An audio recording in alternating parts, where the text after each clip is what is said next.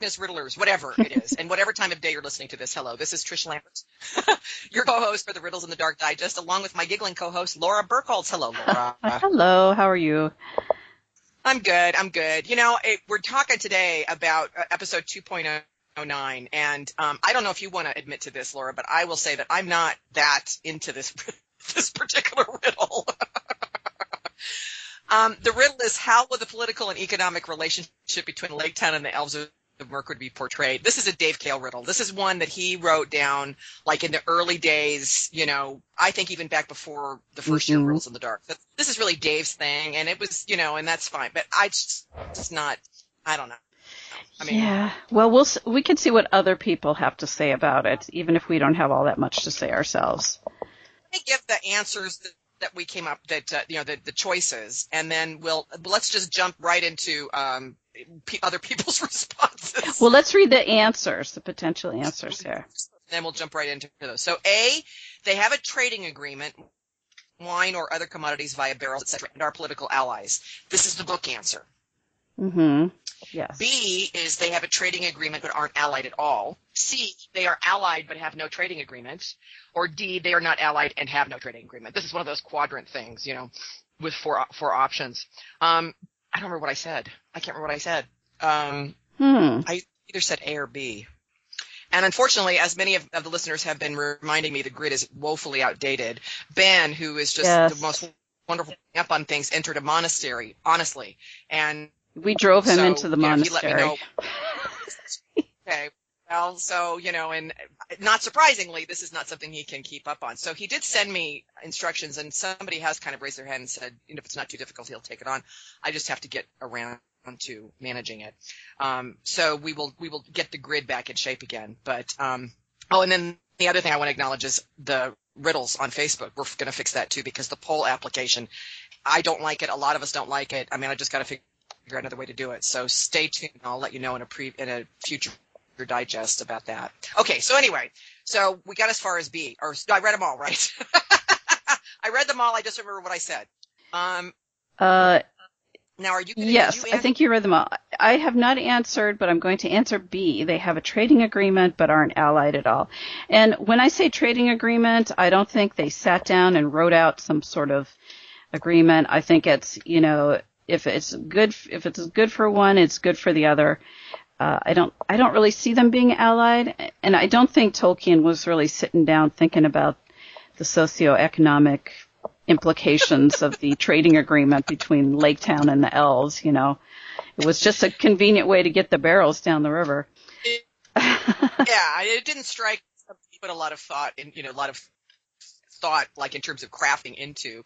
It yeah. just is a commercial commercially advantageous situation for the two of them because they're geographically, you know, situated well. Exactly. And there are things one can offer that the other and vice versa.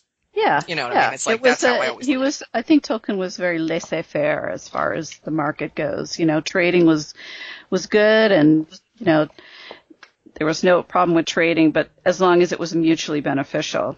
I don't think there was any kind of agreement. There was no like NAFTA in Mirkwood, you know.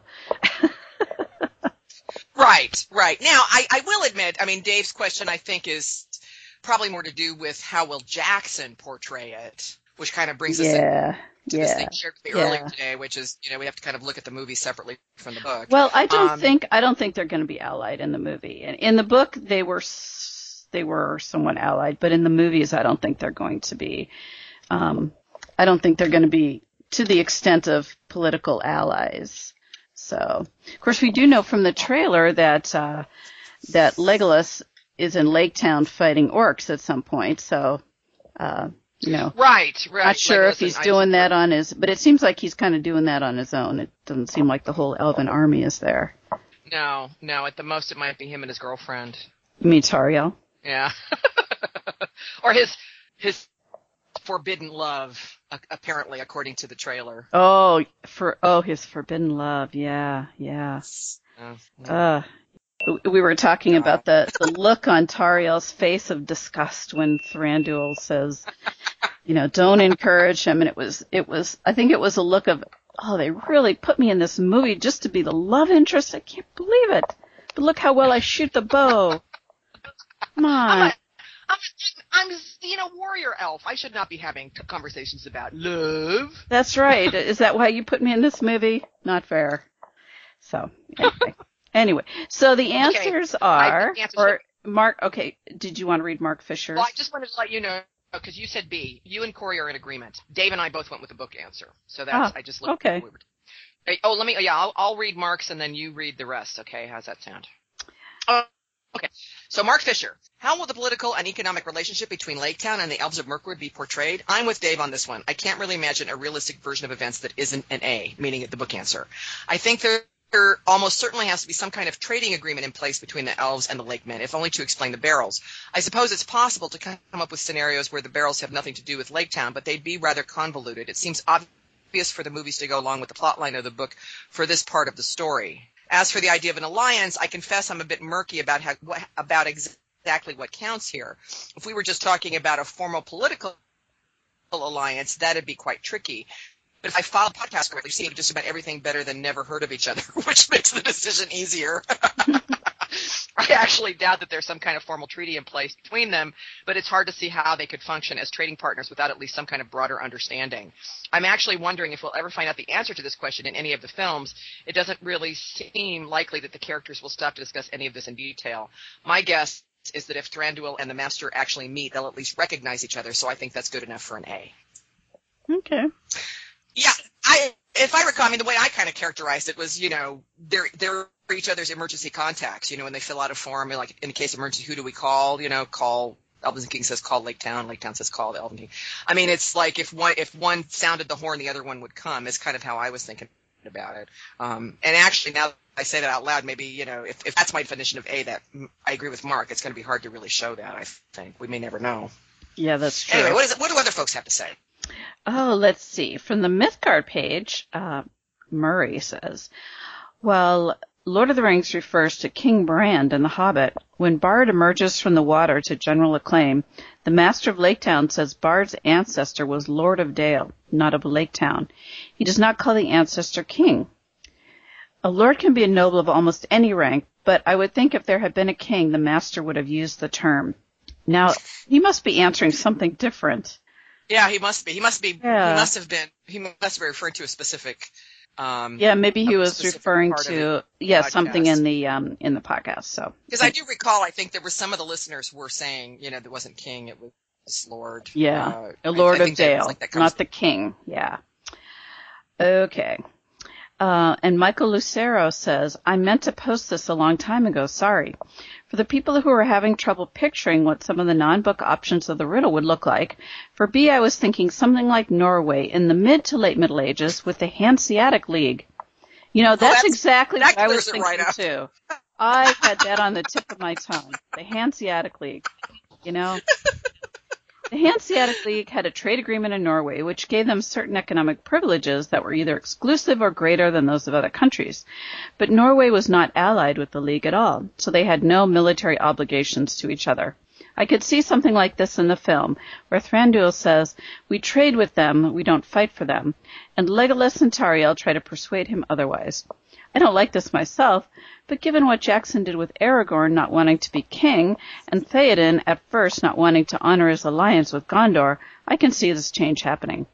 It would also make the Elven King's decision to to ally with Lake Town after Smaug's death even more suspicious and questionable, and add to the drama. For example, what is Thranduil up to now? For C, I can see them doing something like having an alliance that Thranduil must honor, but since they have no trading agreement, and this would not seem strange in film world, since given all the waterfalls, there's no way to get the barrels back to Mirkwood. They've had virtually no contact with each other and have almost forgotten about one another. In this scenario, the master would be very suspicious of the Elven King and have almost no knowledge of him, and might use some of his minions, like Alfred and some of the other Lake Town minor characters that have been cast, to try to double cross the elves, which could lead to his public shame and eventual rise of Bard. You know, and I want to say, I think the other, the, I say B for my main answer, but I think D is mm-hmm. the other one. That they just really? have nothing yeah. to do with each other. With each other, right? Yeah. Right. That's, you know, I could see that, that the, you know, the barrels, he releases the barrels have nothing to do with, with any kind of trade with Lake Town. It just so happens, I mean, he just uses them as, as an escape vehicle. Mm-hmm. Um, exactly. yeah. You know, like he said, especially since you can't get him back up the river with all those waterfalls. So yeah, that's true. I, I would think if if no if no mention is made at all, you know, of any kind of commerce and any kind of alliance, this would be the D would end up being the answer. Be up to our up to our um, esteemed judges, but I could see that Mhm. I could see that being a valid answer. Okay, and then from Facebook, um, now we do have uh, we do have an answer from Yana, but I have been requested not to mention the D O L L again. You have? So yes, I'm not sure if I should mention it or if I should read this or not, because you know it is Yana. So anyway, but you know since it's Yana and since he stays up till the middle of the night I know. for these things, I'm going to read it. So it says, "Yay! The one episode I missed is out. Thanks, Trish. I missed one episode, and I would have wanted to say so many things in this one, and not all doll related. I have to admit that I was cheering out loud when the professor mentioned the burning doll. In a way, I was there in spirit." The professor mentioned it as a fact that this movie takes place 60 years after the destruction of Dale, and I don't think that's necessarily true. I remember when we made the assumption, however, it has never been stated on screen, and I for one still hold out hope for a long time having passed in between, and Thorin just aging very well. Now another excellent episode, and I'm not done listening yet, so I'll get right back to it. now, where does the 60 years come from? Don't they don't they mention 60 years in the movie at some point? Yeah, at some point. No, I can't I um, can't remember exactly exactly where they say that. I don't remember. I'll have to go back and watch the movie again, I guess. Mhm. Yeah. it- yeah. I mean, I, we didn't pick it out of the air. I mean, it, it definitely ha- there's a there's a route for that. I, we'll have to we'll have Oh, to get it back. Actually, see what it is. actually, the next couple comments talk about that. Oh. so. okay. Oh, okay. So Rod Mc- McCutcheon, Ari, the 60 years issue, I think it is mentioned during the unexpected party that Smaug hasn't been seen for 60 years. My take on that comment was that it had been more than 60 years since the attack, but how much more I can't recall being mentioned. And then Stephen Schoenwolf says, according to the timeline of the Third Age, of course, he's talking about the book timeline, which Yes, the- not the movie timeline. Uncompressed by Jackson timeline. Yeah, yeah, it's definitely compressed. yes, the it had been, timeline. It had been 170 years since the attack on the Lonely Mountain before the quest begins and the death of Smaug. Besides which, and I don't think they mention this in the movie, Gandalf did make the comment in the book that had re- he had received the map and the key a hundred years ago last Thursday or something close from Thrain. Oh, I'm sorry, Thrain. So the attack on the mountain would have to have been longer than that. So that's the that's the book, which, as we know, is not the movie. So I- and actually, I- it wasn't. What it, what was 100 years ago last Thursday was when Thrain left the Lonely Mountain to go to Moria. Um, but uh, what Steven's remembering is right. I think it was 90 years because we made a big deal about that in one of the. I think it was in the story of the Hobbit class. The, the Gandalf's been walking around with this key and map in his pocket for 90 years. Does it never occur to him? You know, I mean, we just laugh about it because it's like that's just so funny. But it, So does that mean he hasn't Anyway, washed it the in point being, years either? He just I left it in his pocket. or you know, yeah, or has he? What about his robe? I mean, has he washed his robe for? Yeah, you know, it's just funny, and you know, especially when you think of the quest of Erebor. Well, I guess one could argue that once they met at Bree, and Gandalf realized, you know, he should give the key and map to, to Thorin, but he waits until the unexpected party. But still, it's just kind of, you know, we we just kind of laughed about that. But anyway, but Stephen's right. I mean, it's like nine- 90 years, I think, is how long Mhm. it's been since Gandalf got the key and map from Thrain. By the way, I wanted to compliment you on Smaug, and then you went and thrained us, but that's okay. You caught yourself. Good girl. I'm impressed. No, I just have a hard time with that. So Oh, listen, okay, I, I I mispronounce so much stuff. It's ridiculous. yeah, I know, I know. Well, we all do. Okay, Ian Pollitt. It seems Girion will feature in the films. The Empire article on the extended edition states that we'll get him shooting black arrows at Smaug in the extended prologue. So it sounds like we're going to have Bard in some way portrayed as the king in exile. So that's interesting. I didn't read that Empire article. Um, and in the in the trailer they showed what we what I kind of assumed was Girion fighting that ballista Right, right. at Smaug. Had to And I was wondering, actually, I think it was the first the first round that we did on the trailer that Corey and I did. I said, I wonder if that's a Black Arrow that Girion's shooting the ballista. So yeah, I remember the the Empire article talking about Girion and his black arrows, and we were kind of like, oh my god, don't tell me Bard's going to end up inheriting like a whole quiver full of black arrows. well, no. and then it says in the extended prologue. So is that only going to be in the extended edition? Won't be in the yeah. Yeah, it was. We were told we were told in the Empire. No, well, we were told in the Empire magazine that we're going to see Girion in the extended edition of the first movie, which is coming out next month. Oh, okay. Okay. So we will have seen anybody that's seen the extended edition will have seen Girion prior to the movie two. So yeah. Yeah. But I agree. I think you and I have talked about that. That haven't we? That Bard kind of could be more of an Aragornish kind of character, the king in exile kind of thing. They do you know, seem like they're. They seem like yeah. they're sort of playing him up to be that way. At least in in the trailer, it seemed to me that he's, you know, this this he's the only one who'll stand up and and say what's on his mind. Right. Um, you know, he's the only one who stands up to Thorin. Um, and and uh, kind of looks like the only one who stands up to the Master of Lake Town too. So they're, um, you know, and they they've got him portrayed. Well, he's Bard the Bowman, so of course he's got a bow all the time. But it seems to me they're they're kind of making comparisons to Aragorn.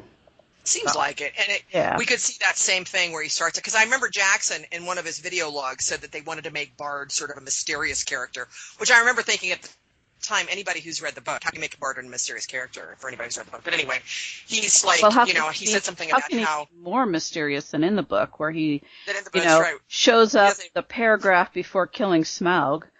Right. right. Exactly. And then turns out to be um, old, uh, you know, the the uh, the the king of King Dale, the old the the uh, the heir of the king. Yeah.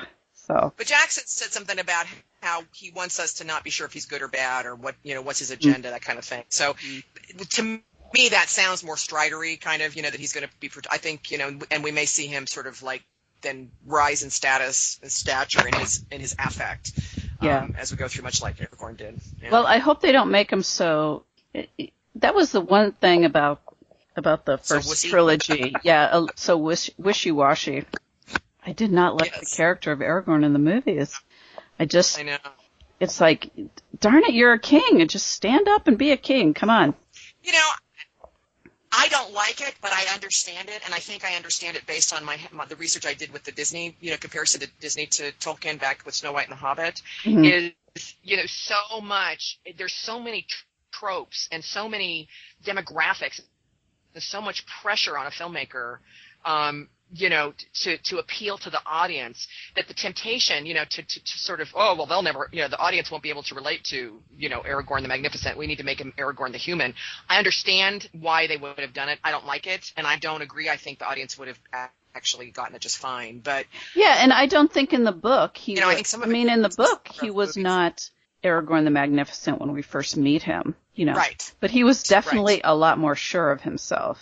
Oh yeah, you know, absolutely. And so he had absolutely no no qualms about being king whatsoever. He didn't need an elf lady to tell him what he was supposed to be doing. exactly.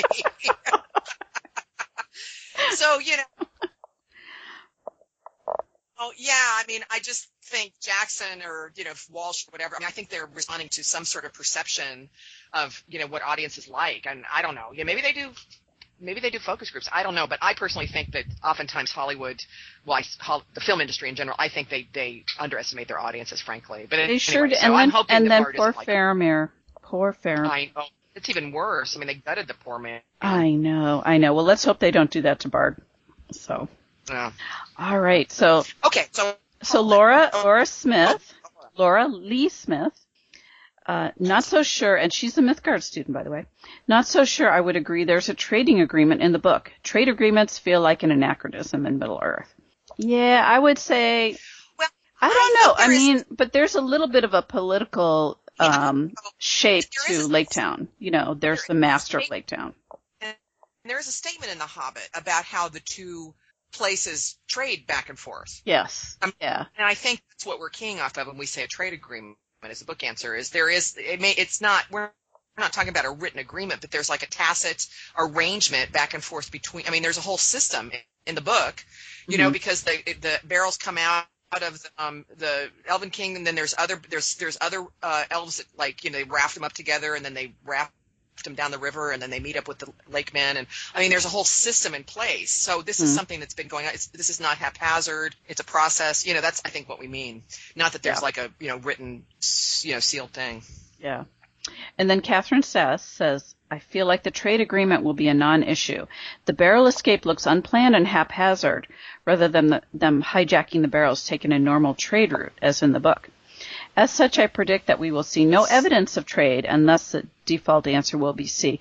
Yeah, I mean, if they're returning those barrels to Lake Town like that, they're going to be returning them in, you know, splinters by the time they get down there. So, I know.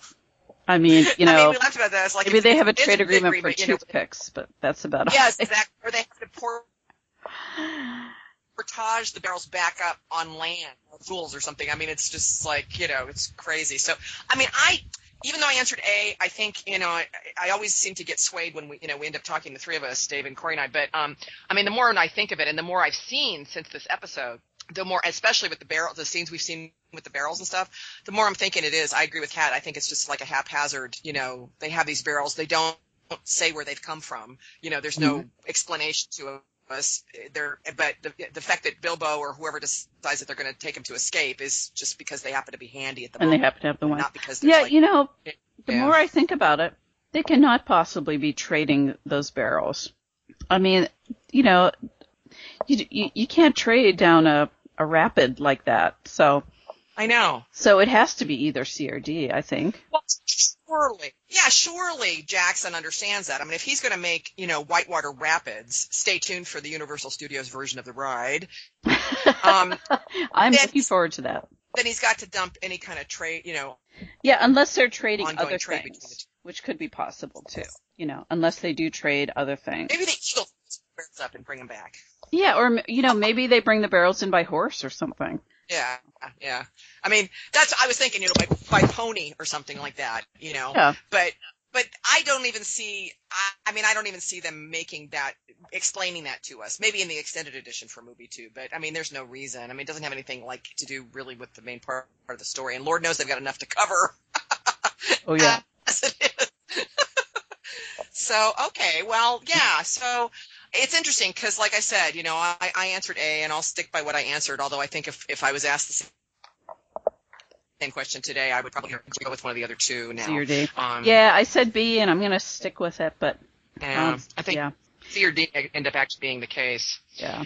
especially given you know i mean it's going to be up to the judges but like somebody said you know they why would they even mention it why would they even bring it up and if that's the case i would say that's a d right Mhm. where they don't you know, don't have a trade agreement and they don't have an alliance um Yeah. Yeah. so you know So, okay, so to move on to the be one for the judges, conundrum. frankly but uh, Yeah, I think so. oh right right one that I want to know yeah that's a good one i, I just want to warn you i have a i have a puppy barking in the background he's had his dinner and wants to go play Oh, that's I'll, okay. I'll tell you what i'm going to put myself on Okay, I will read the conundrum. Uh, when we first meet Bard, does he know he's Girion's heir? So that's the question. Are, is he going to know, uh, or is he going to be made aware of it, um, either in this movie or the, uh, the next movie that he is the, the heir of, uh? Um, and I think, I think he is going to know, but I think he's going to be so, have moved so far down in status, um, that it, you know, it doesn't really matter that he he doesn't have any kind of political power, but he's he does know that he's uh, Girion's heir um, in exile in uh, in Lake Town. So, what do you think, Trish? Yeah, I- I think that he's going to know, and I think, and I, what, and I agree with you. I think he's going to think that it doesn't matter that he's heir to Dale because he thinks it's a lost cause. Mhm. I mean, given his reaction in the trailer to Thorin and what he says and how he says "Don't bother" and you know there is no king under the mountain and whatnot, I think he probably knows that he's Girion's heir, but it's like a hollow, you know, so big. Exactly. So what's the big deal? Oh, you agree? And that's why I think when we see that shot of the boat, Yeah. So I'm going the ruins, I think that I think that's I think that's Bard going through the ruins of Dale. I still think that.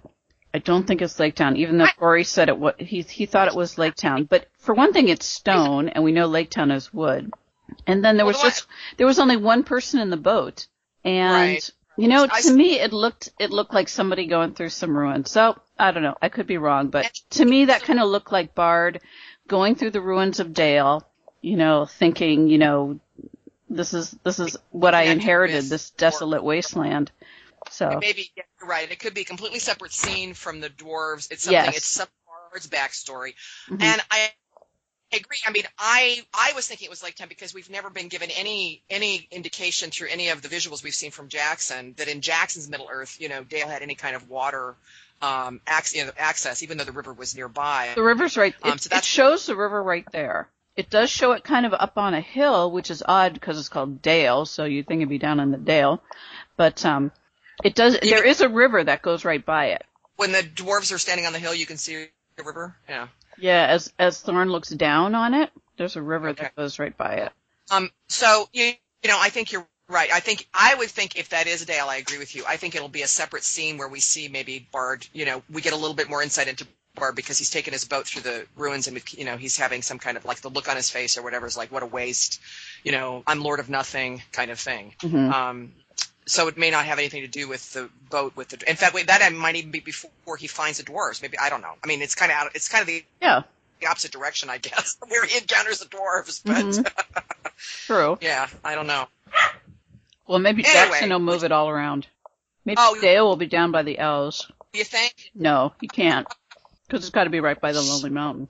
Be right. Yeah. So, all right. Well, I think that pretty much Well, I guess just sums everything up All right. on this fascinating riddle about uh, the political and economic relationship. Riddle. Yeah.